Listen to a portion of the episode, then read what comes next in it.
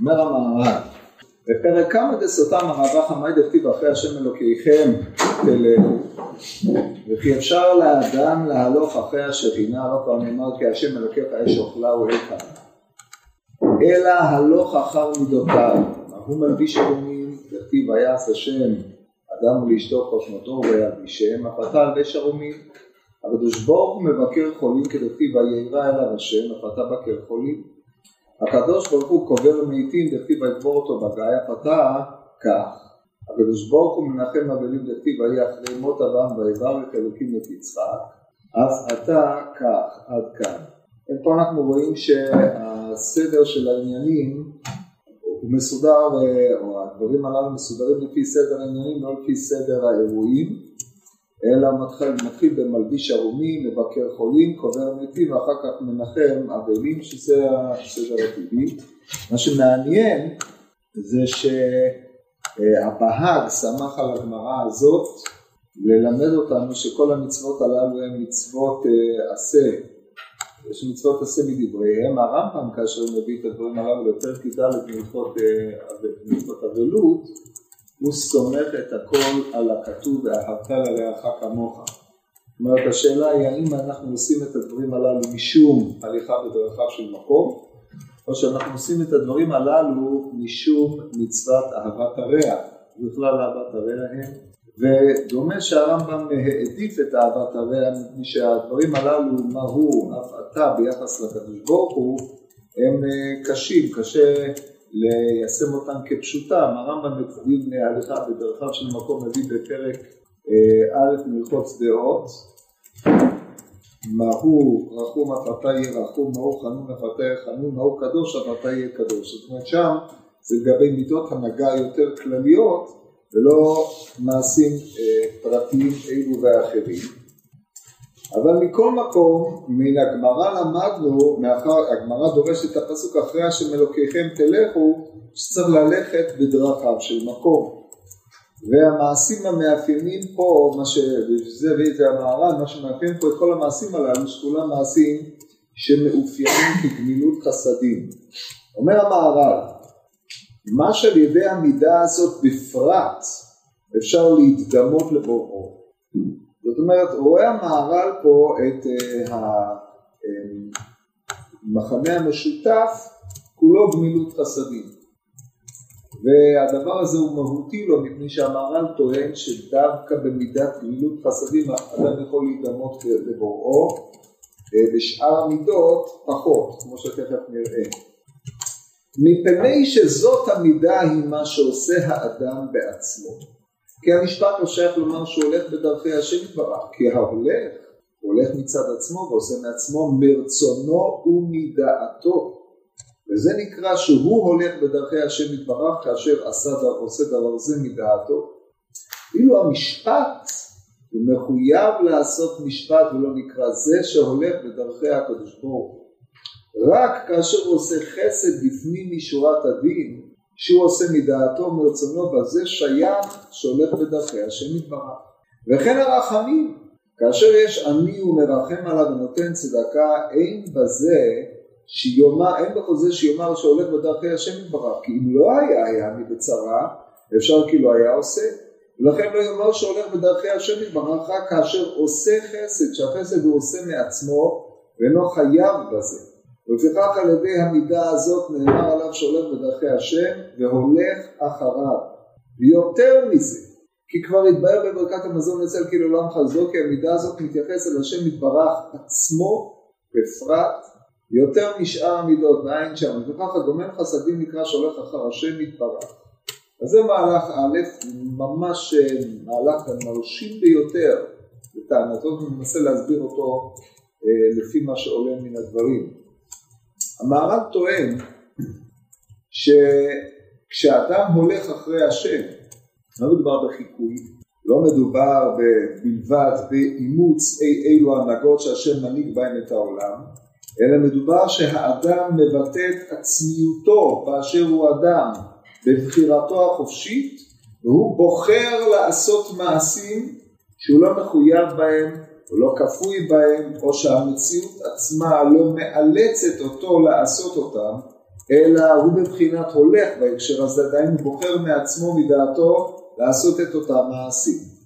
כשהמהר"ל סוקר את העניין, הוא מגיע למסקנה שגמילות חסדים היא המאפיין שבו האדם מבטא את עצמיותו. למה? מפני שהמהר"ל מאמת את זה, יש לנו את המושג חסד, משפט וצדקה. כן כתוב כי בזאת יתעלל המתעלל השכל וידוע אותי כי אני השם עושה חסד משפט וצדקה בארץ כי באלה חפצתי נאום השם כך אומר הנביא ירמיהו האדם נדרש לעשות חסד ומשפט וצדקה חסד חפצתי ולא זבח אומר הושע או שבספר בספר מיכה בסופו כי מסות משפט ואהבת חסד ועצמי הלכת עם אלוקיך מכל מקום המהר"ל מעמיד את המושגים חסד, משפט וצדקה, הוא מאמת אותם זה עם זה. בחסד האדם בוחר לעשות את החסדים הללו, האדם הוא בבחינת הולך, הוא הולך, לעשות, הולך וגומר חסדים. זה נכון שאם לא היו בני אדם זקוקי חסד, לא יכול היה לגמול חסד, אבל הוא מחזר אחר אותם אנשים כדי לגמול עמהם חסד. ולכן מבחינה זו הוא נקרא הולך. בדרך ש... וזאת הבחירה שלו, יכול היה לומר, כיוון שלא מזדמן לידו, אז הוא פטור מגמילות חסדים. אם יזדמן לידו משהו שהוא יצטרך לעשות, הוא יעשה, אם לא, לא. אומר המהר"ל, לא, זה לא מאפיין את הבחירה של האדם. הבחירה של האדם זה כאשר הוא מחפש לעשות. זה לכן האדם נקרא הולך מצד עצמו ועושה. מאמת את זה בשלב ראשון עם המשפט. עכשיו, אדם שעושה משפט, פירושו של דבר שאדם מחויב לעשות דין. אם באים לפניו הוא חייב לדון אותם, לעשות דין, לעשות צדק, ונראה להלן את ההיבט אחר של העניין הזה של משפט, אבל בשלב ראשון, כמו שאומר המהר"ל, המשפט מחויב לעשות משפט ולא נקרא זה שהולך בדרכי השם, אין לו בחירה, הוא חייב לשפוט על פי העניינים הבאים לפניו, וחייב להכריע את הדין, בהנחה שהוא שופט, או כאשר הוא uh, צריך לעשות צדק בין שני ניצים, אז הוא צריך לעשות משפט. כאשר הוא מודד, המודד נקרא שופט, כן, והוא צריך למדוד לפי שורת הדין ולפי האמת. הדבר הזה כפוי עליו. ואין פה, אין לו בחירה, אלא הבחירה שלו היא לא לעשות משפט, אבל לא לעשות משפט ודאי לא ייאמר עליו במקרה הזה שכשהוא בחר לעשות מה שחייב לעשות שהוא הולך בדרכי השם. כאשר הוא בחר לעשות משהו שהוא לא מחויב לעשות אלא הוא יוזם והולך בזה הולך בדרכי השם מפני שמעשיו של השם ובפרט עצם בריאת העולם בא מחסדו וטובו הפשוט אין לו שום מאלץ וגורם שיביא אותו לידי זה ולכן כמו שהוא ציין אה, בפסקה להלן בהמשך לגבי ברכת המזון כאילו עולם חסדו עולם חסד ייבנה העולם מי שנבנה ונחקק בחוקים מסוימים מתנהל על פי אותם חוקים, שנייה אחת, שזה חסד, דין ורחמים, בעיקר דין ורחמים או משפט ורחמים, אבל הוויית העולם מן העין זה עניין של חסד גמור של הקדוש ברוך הוא. אז זה ניכר הבריאה שנעשית מאין וזה הרי יסוד אמונתנו שהקדוש ברוך הוא רצה וברא את העולם על פי רצונו הפשוט גם האדם כאשר הוא מגלם את הצד האנושי שבו המצדמה לבורא יתברך שהוא בעל בחירה, כאשר הוא בוחר לעשות דבר שהנסיבות שעומדות לפניו אינן מחייבות אותו ולכן מבחינה זו הוא דומה, הוא מצדמה להשם יתברך. כמו שהשם יתברך בבריאת עולמו היטיב, אז גם הוא בבחירתו מיטיב. הנקודה הזאת היא נקודת הדימוי הראשונה שהוא מביא בין אה, האדם לבין השם. כן. אה, אבל אה, גם כאילו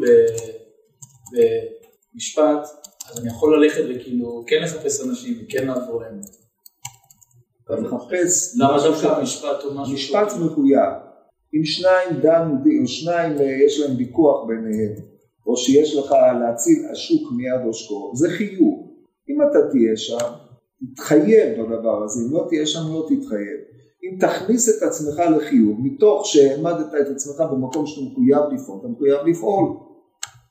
אף אחד לא חייב אותך לבקר חולים, אף אחד לא חייב אותך, זאת אומרת, אתה למעשה מצוות ואהבת לרעך כמוך, צריך לעשות את זה, אבל אתה בוחר ללכת אל החולה, אתה בוחר ללכת אל, בקבורת מתים וכיוצא בדברים. אם הזדמנת למקום, אז אתה עושה מה שאתה צריך לעשות, אבל אתה ההולך מחפש את אותם דברים.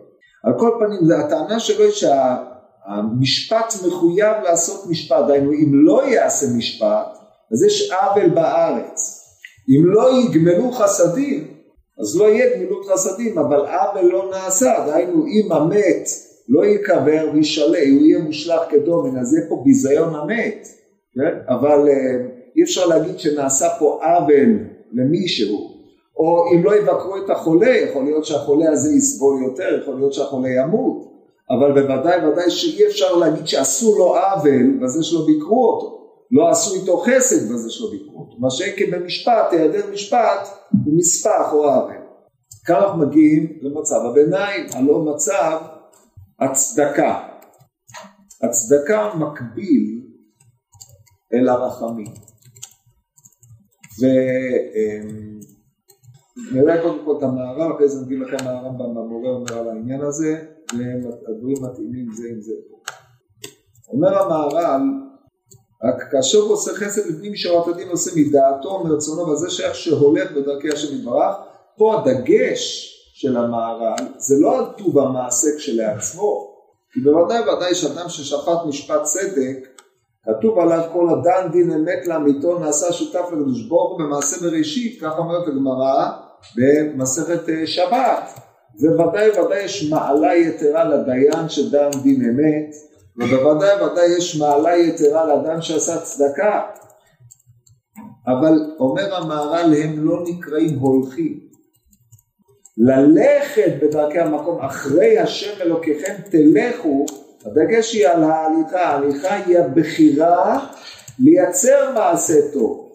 לא שהמציאות מחייבת אותך לפי הנסיבות שאתה עומד בפניהם לעשות את אותו מעשה. היינו ללכת לחפש את uh, אותו השם כדרך שאברהם אבינו חיזר על האורחים ועוד אילו uh, עניינים שאנחנו מכירים. מכל מקום אומר המהר"ל מה בין uh, רחמים לחסד? רחמים כאשר יש עני ומרחם עליו ונותן צדקה אין בכל זה שיאמר או שייאמר שהולך בדרכי השם יתברך כי אם לא היה העני בצרה, אפשר כי לא היה עושה. ולכך לא יאמר בזה שהולך בדרכי השם יתברך, רק כאשר עושה חסד. זאת אומרת, אם הוא עומד בפני עני, נותן לו כסף, זה יותר צדקה, יפה. אבל אם לא היה, אם העני לא היה צריך, או אם הוא לא היה עני, הוא לא היה נותן. אז מה עושה בעל החסדים? בעל החסדים מחפש את מי שאפשר לעשות איתו חסד. נניח הוא הגיע לאותו עני, ומצא שהעני הזה העשיר, אז הוא הולך לחפש עני אחר. אם לא מצא עני אחר, הולך לחפש עני שלישי וכן הלאה זה הדרך. אם לא מצא את זה, מצא, הולך לזה. זאת אומרת, היסוד המאפיין את עושה החסד זה לא מעשה החסד כשהוא לעצמו. כי מעשה החסד כשהוא לעצמו, כאשר הוא מזדמן בפני אותו חולה, או כאשר הוא מזדמן בפני אותו מת וקובר אותו, או עושה איתו מה שהוא עושה, הוא מחויב על פי מידת הצדקה לעשות את זה. אבל כאשר הוא מחפש את אותו חולה כדי לבקר אותו, הוא מחפש, לא את אותו חולה, מחפש חולה לבקר אותו, הגיע לבקר את החולה ונמצא שהוא עברי, או נמצא שהוא מת, אז אם הוא עברי הוא לחפש חולה אחר. אז מה מאפיין את אותו אדם? ההליכה אל, ההליכה אל היא הנקודה המרכזית, הוא הולך לעשות חסדים. לכן המהר"ל מעמיד את uh, גומל החסדים לא על עצם החסד הנעשה, אלא על ההליכה אל העשייה של החסד. אותו דבר אם הוא ילך לחפש עניים כדי לתת להם צדקה, מי שגמר עם העני הזה הוא לא אמר טוב אני נפטרתי מחיוב הצדקה שלי, אלא הולך לחפש עני אחר כדי לתת לו, הוא גם כן גומל חסדים. רק לא המעשה כשלעצמו יקבע, אלא ההליכה אל אותו מעשה והחיזור אחר העניינים הללו, בהיותו מהדר אחר הצדקות או אחר שאר ענייני גמילות חסדים, זה המאפיין, לכן אומרת התורה אחרי השם אלוקיכם תלכו, דהיינו אתם צריכים ללכת ולחפש, ההליכה, בחירה ללכת ולחפש היא זו שבזה אדם מתדמה לקדוש ברוך הוא, מפני שאתה בוחר מעצמך את החסד. לא שהמציאות מעמידה אותך בפני מצב שבו אתה צריך לעשות איזושהי פעולה. זה האופן שבו הוא מבחין בין צדקה או רחמים לבין חסדים. עכשיו ברור שכשאדם עומד בפני חולה וסועד אותו ועושה איתו כל מה שהוא עושה, הוא מרחם עליו, הוא מקיים מצווה יתרה, אהבת לרעך כמוך וכן הלאה, זה הדרך, אבל המהר"ל שם את הדגש כאמור על חיפוש החולה. אז זה מה שהוא אומר, ולכן יאמר בזה שרק בזה נאמר שהוא הולך בדרכי השם. עכשיו הרמב"ם במורה הבחין בין צדקה, חסד ומשפט הבחנה בעלת אה, ברמה אחרת. חסד זה דבר שאדם איננו מחויב לעשות. משפט זה אדם שמחויב, זה דבר שאדם מחויב לעשותו. למשל, אם אתה אה, שכרת שכיר, אתה מחויב לשלם. לא תשלם לו, אתה עושק אותו, אתה מעוול וחומס. ואילו צדקה היא דוגמה, אה, לדוגמה, איפה נאמר צדקה בתורה, ולך תהיה צדקה, לפני השם אלוקיך, במי שמחזיר לשון. אתה לקחת מהלווה, אתה נושה במאן דהוא מנה, לקחת ממנו משקום, זה דבר נכון לעשותו, כי אחרת אין, זה לא ראוי להלוות, אתה מעמיד אותו בלפני עיוור, תיתן משול, מה בא במציע, קח את המשכון, אבל הוא צריך את המשכון, אתה מחזיר לו את המשכון בערב, אתה עושה איתו צדקה, או אתה עושה צדקה. הרמב"ם במורה כותב שהצדקה שאתה עושה היא לא איתו, אלא עם עצמך. שאתה עושה צדקה עם מידותיך, ליישר אותה. ובכלל טוען הרמב"ם שכל צדקה שנאמר זה צדקה שאדם עושה עם עצמו, צדקה תהיה לנו כי נשמור לעשות את מצוות השם אלוקינו. למה זאת תהיה צדקה לנו? כי אנחנו עושים צדק עם מידותינו, כן? יש הבדל בין צדק וצדקה בהקשר הזה. צדק זה הדבר הנכון על פי דין, צדקה זה הנכון, הדבר הנכון על פי המידה, על פי המידות של האדם. נמצא שכל צדקות האדם עושה עם מידותיו הוא, זה המהפכה של הרמב"ם במורה, ובאופן מפתיע הוא לא כולל את מצוות הצדקה שבסט בהלכות מתנות עניים ומצוות של בן אדם לחברו. בקבוצה הרביעית מהקבוצות במורה נבוכים, הוא לא כולל את זה בין אדם לחברו. ובאמת על פי מורה ג' נ"ג מתבהר הדבר היטב, ושזה צדקה שהוא עושה עם מידותיו הוא. כאדם עין פרא וצריך לעדן את מידותיו כדי להקנות לעצמו מבט נכון על העולם, לא שהוא יהיה נפעל מענייני הממון, התאווה והחמדה, אז לכן בתרגול ענייני הצדקה הוא מעצב את יחסו הנכון אל העולם, כן? כל זה חשיבה רמב"מית. המהר"ל הולך עם זה צעד אחד קדימה, אומר גם החסדים שאתה קורא להם חסדים, אומר המהר"ל, זה לא חסדים, זה עדיין צדקות, זה עדיין רחמים. מפני שכשאתה עומד נוכח מישהו שצריך עזרה ואתה עוזר לו, אז למרות שהוא לא יכול היה לתבוע ממך את העזרה על פי דין, אבל אתה מחויב לעזור לו. ואילו הוא לא היה נמצא שם, לא היית עושה את זה. דין החסד שיהיה מעלה יתרה זה בהליכה. אז כיוון שחזרתי על זה, זה ארבע פעמים, אני מקווה שהנקודה הזאת ברורה. לפי הרמב"ם, אז הצדקה שאתה נותן באופן מקרי זה גם נחשב ל... זה צדקה. זה, נחשב לרמה היותר גבוהה, כמו שהמהר"ל... מה פתאום? אלא המהר"ל הפליג, עבר את כל הרמה. כי פה אתה מחזר אחר הצדקות, כן. כן, כבר אמרתי את זה עכשיו בפעם החמישית, אנחנו יכולים להתקדם. טוב, אבל זה חשוב מאוד לשים לב לדבר הזה, מפני שאפשר לקרוא את הקטע הזה ולהפסיד את הנקודה העיקרית שלו. הלאה, אומר המהר"ל ועוד, טוב, נקרא את ה... אז עד כאן הוא הסביר במה אתה הולך, מפני שפה אתה מגלה את היוזמה העצמית שלך. דהיינו, לפי, וזה בנוי לפי חשיבות מהר"ליות, קלאסיות, אדם צריך להיות פועל ולא מתפעל. כי בהיותו פועל הוא אדם, בהיותו מתפעל פירושו של דבר שהוא חומר. עכשיו הדבר הזה קיים בכמה וכמה רמות, כן, אדם יכול להיות מתפעל מאיזה, בא מישהו אחר ואמר לו איזה למדנות נפלאה, והוא התפעל כולו ממנה וכולו עניינים, אף על פי כן הוא ברמה השכלית חומר, ההוא הצביע בו צורה. כשאדם הוא יוזם, הוא יוצר, הוא מבטא את הצד היוצר שבו, אז הוא אדם. ואז הוא הולך אחרי דרכו של מקום. וזה בחסדים, רק בחסדים יכול להיות, כי רק באופן הזה הוא בוחר להיות פועל ולא מתפעל כפי שתיאר. אז זה עוד הוספה ודאי בזה. ושוב, אחרי שאמר הלוי את הצד הראשון, הוא חוזר ודן למה זה כמינתו של מקום, הסברנו את זה קודם, ועכשיו אנחנו עוברים לניתוח אחר, מה בין חסד ומשפט, פה הוא אומר דבר מדהים.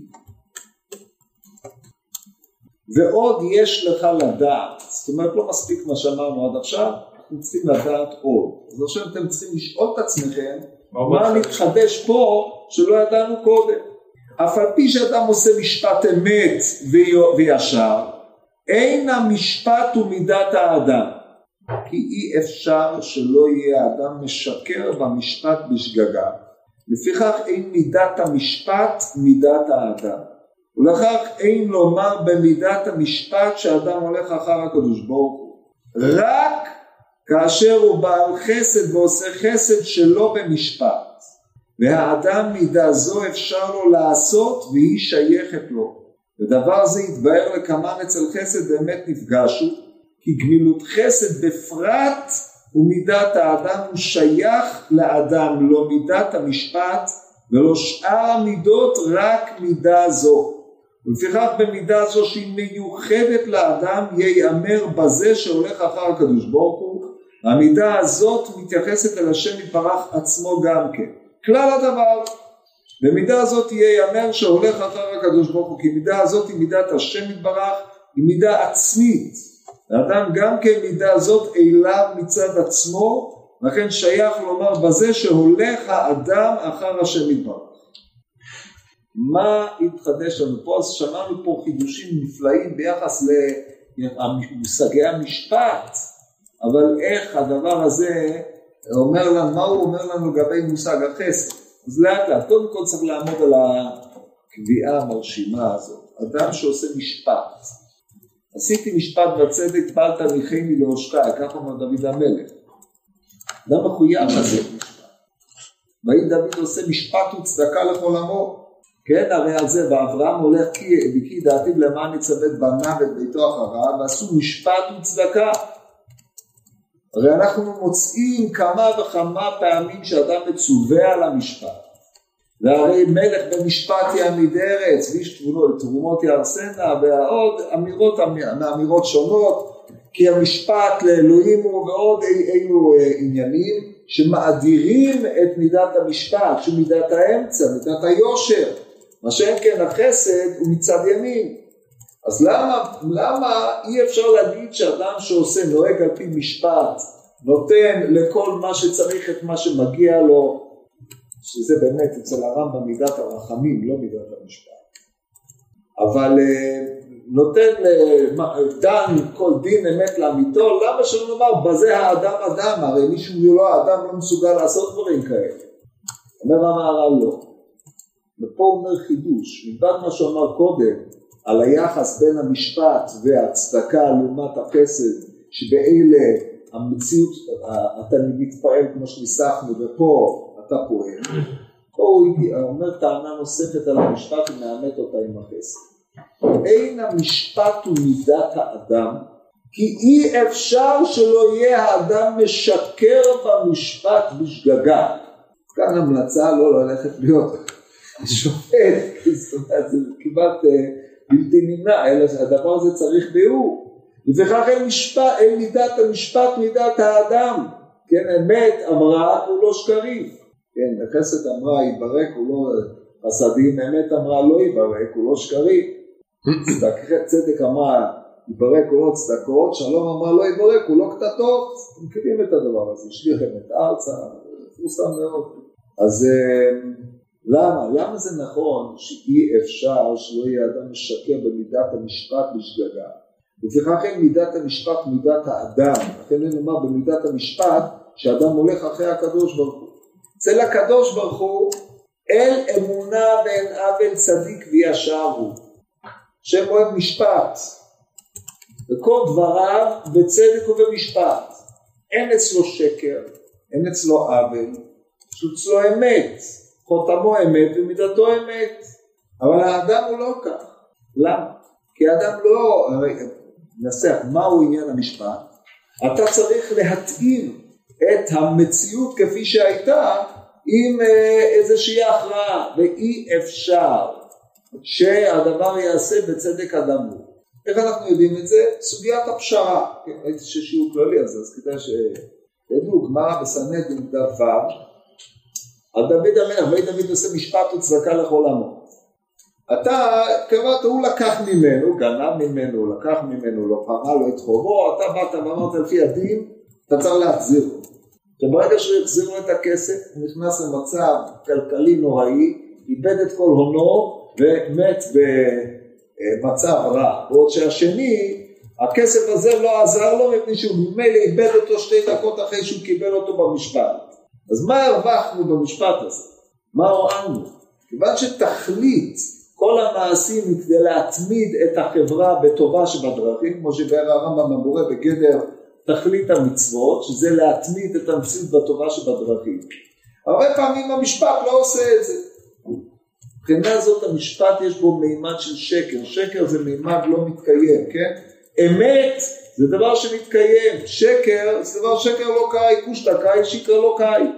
לכן אם אתה עושה משפט למרות שנתת איזה פסק דין מנומק בין אלף דפים והסברת בכל מיני פלפולים למה לפי כל הדינים האלה הקונסטלציה הזאת צריכה להיות אה, כאן ההלכה היא כזאת וכזאת. אם הדבר הזה לא הועיל אחר כך יש בו ממד של שקר. וכמו, וכמו שאתם מבינים נכון אף פעם אי אפשר לכוון את הדברים. אתה יכול אולי לדעת מה אירע אבל אם אתה יודע שבהכרעה שלך הדבר הטוב ביותר יכול להיעשות, אתה לא יכול. לכן אי אפשר שאדם לא ישקר בשגגה, זה עניינו של המשפט. כן, זה לא שהוא אמר שאי אפשר שהוא לא יפסוק דין שהוא דין אמת, אלא שהדין האמת הזה אי אפשר שלא יהיה בו איזשהו חיסרון, לכן מה היה עושה דוד המלך? אחרי שהיה מוציא מן העני לעשיר, היה בא אל העני ונותן לו צדקה. וזה כלל גדול בדין, ופה צריך להבין עוד עניין שאני חייב לדבר עליו, יש אה, הרבה פעמים, ונתקלתי בזה אי אילו פעמים, בענייני קהילה ודברים מעין אלה, שאנשים מערבבים את עניין הדין ועניין החסד.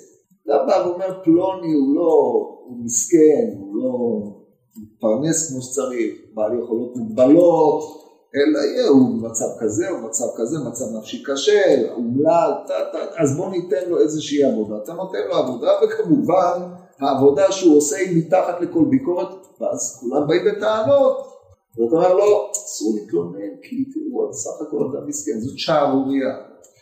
שערורייה. הוא לא, לא טוב בעבודה שלא יעבוד בה. אתה רוצה לתת לו, לעשות איתו חסד, תן לו דבר שהוא מסוגל לעשות, אבל אם הוא לא מסוגל לעשות את העבודה הזאת, אל תעשה אותו, אתה רוצה, הוא לא מסוגל להתפרנס מן הדבר הזה, תמצא לו עבודה שמתאימה לו שיהיה בה טוב. הוא לא טוב בכלום, תן לו צדקות, שלח אותו לכהן, כן? או לאיזשהו מקום שגיטילי, כל היום וגיטילים על עם ישראל, תן לו קצבה וזה. אבל לבוא, לתת לו לעבוד עבודה שהוא מזיק, לא מועיל בעבודה הזאת. מפריע, זה גורם לאנשים לדבר עליו וכולי וכולי, זה שערורייה, נקודה. בדיני גמילות חסדים ובדיני צדקה כשאתה רוצה להיטיב לאדם, להוציא אותו ממעגל העוני, להוציא אותו מהמשבר שנתון בו, זה שתיתן לו הרבה כסף, תיתן לו כסף לא יעזור לו, זה רק יתמיד בו את מעגל העוני, ודוגמה מפורסמת זה איך שהאו"ם הצליח להחזיק את הפלסטינאים כפליטים כבר דור רביעי, כן, דבר שלא קיים באו"ם, אין. אתה נותן להם והם נשארים בעוני שלהם, או כמו שהצליחו בארצות הברית, לשמור על מצב הכושים בשיקגו, כבפשע ועוני חמור, כי פשוט נתנו להם כסף. זה אף פעם לא אומרים, זה רק מזיק, כן? בניגוד לתפיסה הפרוגרסיבית שהוביל אובמה ועוד שאר חבר מרעיו, טעות גמורה, הם לא למדו רמב"ם, מה נעשה? הם לא יודעים את זה. לתת כסף למישהו שהוא לא יודע מה לעשות איתו, לא יוציא אותו מהמצב שהוא נתון בו. מאידך גיסא, לסדר לו עבודה שהוא לא מסוגל לעשות אותה לשביעות רצונו או לשביעות רצונם של הסובבים אותו וזה יביא עליו תלונות, זה פגיעה בחברה. אז זה לא, לא דבר נכון, אתה רוצה לעשות חסד נכון? תן לו מה שהוא מסוגל לעשות. יתקדם, יקבל מעלה יותר גדולה, אם הוא חושב שהוא יותר ממה שהוא. גם את זה, אחד החסדים הגדולים ביותר שאפשר לעשות עם האדם זה ללמד, ללמד אותי מי הוא באמת. מדרגה. אדם שחי בטעות, על מה הוא חושב, על יכולותיו, על מסוגלויותיו, זה, זה חמור מאוד, זה, זה פגע באדם, האדם הוא פוגע בעצמו כל חייו. כן, יש אנשים שחיו בטעות, חשבו שהם הרבה יותר ממה שהם, וזה חטא גדול. על זה, על, על זה הצדיקים צריכים לעשות תשובה, כמו שידוע, מהבש ועוד אילו ספרים. לגופו של עניין, אתה רוצה לעשות חסד, תעשה חסד, אבל דין זה דין, לא משחקים עם הדברים האלה. אז לכן, כשאתה עושה דין, יכול להיות שהעלה ייפגע. אבל הדין הוא דין. יכול להיות שהוא לא יועיל הרבה, ולכן בא דוד המלך עליו השלום והשלים את הדין על ידי הצדקה. זה הסוד, ויהיה דוד עושה משפט וצדקה, יש משפט, משפט לפי דין. אחרי זה אתה רואה שהעני הזה הולך בוכה, אין לו מה לאכול, הוא עומד למות. והעשיר הזה הוא קמצן, הוא לא ייתן לו שקל, או העשיר הזה איך שקיבל את הכסף, מישהו גנב אותו ממנו, או איבד אותו, או כל מיני עניינים אחרים, כך שבאמת הדין הזה לא הועיל, פה באה מידת הצדקה של דוד המלך, זה החוכמה האמיתית, לכן זה עומק דברי המהר"ל על היחס בין הדין לבין החסד, כן, הדין הוא אה, בלשונו אי אפשר שלא יהיה אדם משקר במשפט בשגגה. טוב, אז עכשיו שעמדנו על הדבר הזה, לכן אין מידת המשפט מידת האדם, למה לא? אדרבה, רק מידת האדם, רק אדם יכול לשקר. אין שום, מי יכול לשקר? בעלי חיים לא יכולים לשקר, כן, כמו רק אדם הוא היצור הלא רציונלי במציאות, כן, כי כל, כל הבריאות האחרות הן רציונליות, כן, בלשון מהר"לית, בהמה נקראת בהמה, כי בה מה? כל המהות היא בה. האדם הוא הכנה, הוא לא עצם. והקדוש ברוך הוא, הוא בפועל, הוא ממש, אין, אין אצלו, אין אמונה ואין עוול. אז היצור הלא רציונלי, היצור השקרן, היצור חסר המידות היחיד שיש במציאות זה האדם, זה האדם ממלא או מגלם את מידותיו אדרבה בעצם המשפט, לכאורה זה אז ותריבך, כן? זו שאלה על דרך החידוד, אז מהי היידה כמה? זאת אומרת המהר"ל, אי אפשר שלא יהיה אדם משקר במידת המשפט בצדקה, לפיכך אין מידת המשפט מידת האדם, אין לומר במידת המשפט שהאדם הולך אחרי הקדוש ברוך הוא. אומר המהר"ל, מה בעצם עיקרו של האדם? עיקרו של האדם באשר הוא אדם, הוא אחרי השם אלוקיכם תלכו ובו תדבקו. כי ההליכה אחרי מידותיו של הקדוש ברוך הוא היא זו שמביאה, מוציאה את הצד האדם שבאדם. זה שהאדם נתון בעולם, זה שהאדם הוא שקרן, זה שהאדם יש בו כל מיני חולאים, זה שהאדם לא יכול לכוון אל האמת, זה, בזה הוא לא מצדמה אל הבורא יתברך. ולכן בזה הוא לא אדם.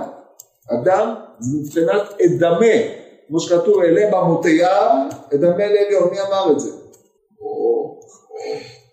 אם הייתם יודעים מי אמר את זה, הייתם פוקחים גבה, מרימים גבה ואומרים איך אתה אומר דבר.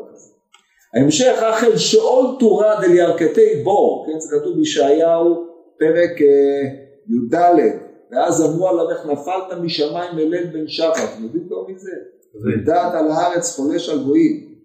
זה או סנחריב, זאת אומרת תלוי את מי אתה קורא, אצל החוקרים זה סנחריב, אצל הפרשנים הרגילים זה נבוכדנצר, כן? פרק אה, י"ד, י"ג י"ד, בישעיהו.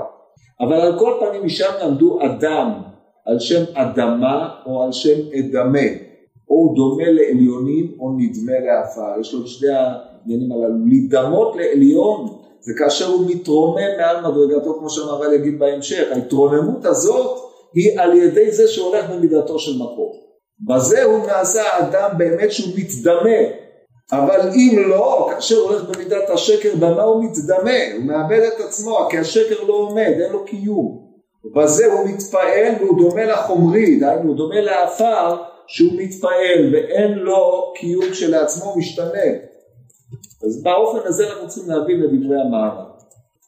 רק כאשר הוא בעל חסד ועושה חסד שלא במשפט, והאדם מידה זו אפשר לו לעשות להישארת לו, דבר זה יתבהר לכמובן אצל חסד באמת נפגשו. כי גמילות חסד בפרט ומידת האדם הוא שייך לאדם לא מידת המשפט, ולא שאר המידות רק מידה זו. שימו לב, עכשיו הוא, ש... הוא אמר מידת המשפט לא שייכת לאדם, רק חסד באשר האדם עושה אותה מעצמו, אבל שאלנו במה הוא מוסיף על מה שנאמר קודם, לכל היותר הוא מסביר למה משפט לא שייך לאדם, לא, נג... לא נתקררה דעתו עד שאמר לא משפט ולא שאר המידות. תלך משפט, הסברנו, שאר מידות מהי? אז צריך להגיד שבשאר המידות יש לנו את אותה בעיה שיש במידת המשפט, כי אחרת מהי היידה קמאן? או בשאר המידות האדם אה, פועל או מתעצב בהתאם לעולם, גם בזה יש בו בחינה של שקר. רק כאשר אדם רוצה ללכת לעיתים, נעמיד, נעמיד את זה בצורה יותר מכובדת, אדם מיטיב עם מישהו, יכול להיות שהטבה היא לרועץ, יכול להיות שהיא לא טובה, אדם אה, דן דין, או אדם אה, אומר אמירה, או עוזר, או עושה, אדם אף פעם לא יודע אם המעשה שלו הוא מעשה שהועיל או לא הועיל. הרבה פעמים הוא, יש לו כוונות טובות, אבל הוא לא מועיל. יש רק זמן אחד שאדם הוא בוודאי מועיל כאשר הוא הולך לעשות חסד. כי אז הכוונה היא טהורה לחלוטין, העשייה בפועל לא בהכרח אה, מגלמת את אה, הכוונה הטהורה, כן? אז עצם ההליכה היא כבר עצמה... ההליכה כשלעצמה לעשות ערך כאילו? היא העניין הטוב. עכשיו כאשר אדם פוגש את המציאות אין לו מה לעשות, הוא הרי אין לדיין אלא מה שנעברות, הוא שופט, מביא מה שעומד לפניו, אבל ההליכה לעשות חסד או הרצון ללכת לעשות הוא תמיד טהור, כן? אם אנחנו לוקחים את זה, מפרשים את המעלל במימד הזה, אז יש פה איזושהי תוספת מעמיקה ביותר על הקטע הקודם, אלא שלא ברור לי שזאת הייתה כוונתו, אבל אה, אפשר. במידה שלישית מיוחדת לאדם יאמר שהוא הולך אחר הקדוש ברוך הוא, באמת יש לדייק את זה מעצמו מרצונו, אה, עושה מעצמו מרצונו ומדעתו. העשייה היחידה מרצונו ומדעתו זה, זה ההליכה אל.